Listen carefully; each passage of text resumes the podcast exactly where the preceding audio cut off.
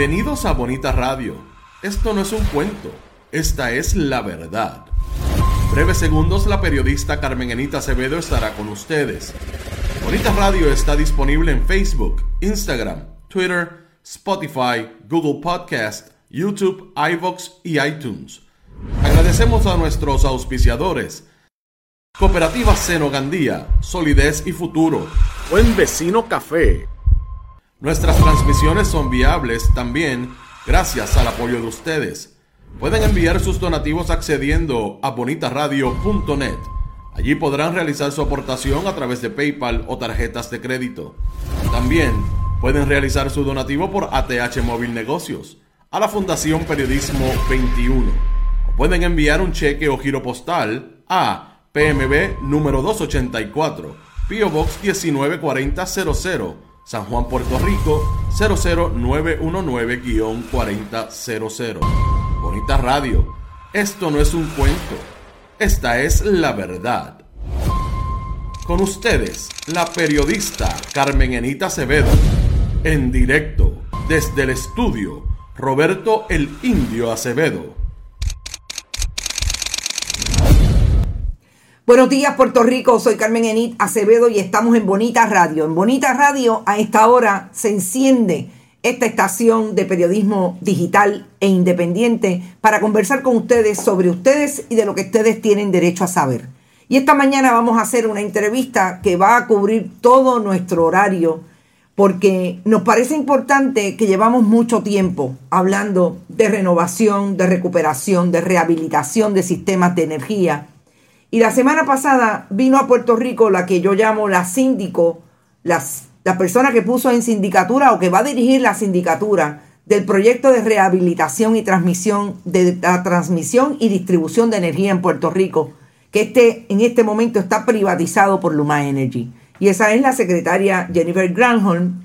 Y cuando vino a Puerto Rico, mucho se reunió con líderes comunitarios, entre otros, uno de los líderes comunitarios de la montaña que participa con un gran grupo de trabajo en Casa Pueblo, su padre Arturo Mazol y eh, su madre, quien no está ya con nosotros, pero quienes idearon y comenzaron el proyecto de Casa Pueblo. Estamos hablando de que esta mañana vamos a hablar largo y tendido, como dirían en el campo y allá en Country Club igualmente, con Arturo Mazol de ella. Saludos, Mazol, eh, Arturo, y qué bueno que estás en Bonita Radio.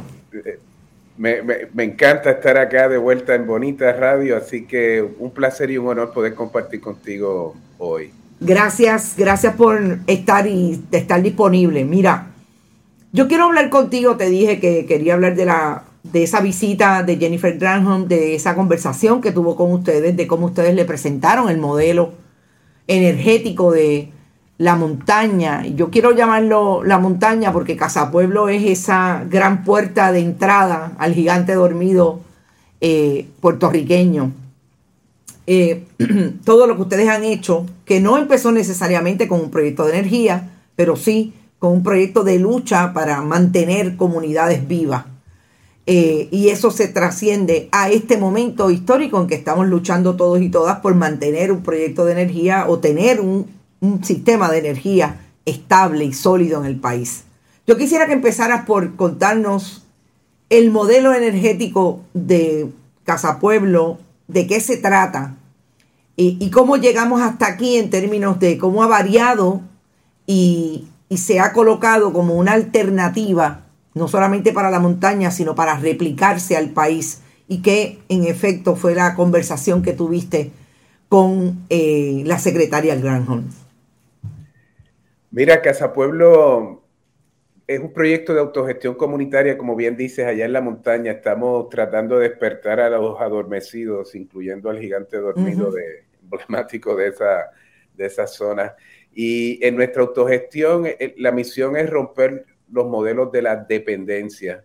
Y uno de los grandes dependencias que enfrenta el país es su vulnerabilidad o, o de una conceptualización de un modelo energético basado en la quema de combustibles fósiles, petróleo, gas y carbón, en unidades centralizadas donde la relación de poder es, es unidireccional, desde la generación y la gente como consumidora. En el 1999, cuando estamos manejando el bosque del pueblo, tras una lucha de defensa de, en contra de la minería, ahí comenzamos entonces a proponer alternativas porque la agenda energética era la amenaza principal a la conservación de la diversidad biológica. Instalamos un sistema solar de cinco paneles muy humilde, no era costo efectivo de acuerdo a los economistas, eh, pero fue la inversión más importante de Casa Pueblo porque nos permitió experimentar, tratar, hacer el ajuste cultural y, y en ese proceso modernizarlo a través del tiempo y nosotros hemos hecho la transición energética que aspiramos para el país, lo hemos vivido en, Casa Pueblo. ¿Te está gustando este episodio? Hazte fan desde el botón apoyar del podcast de Nivos.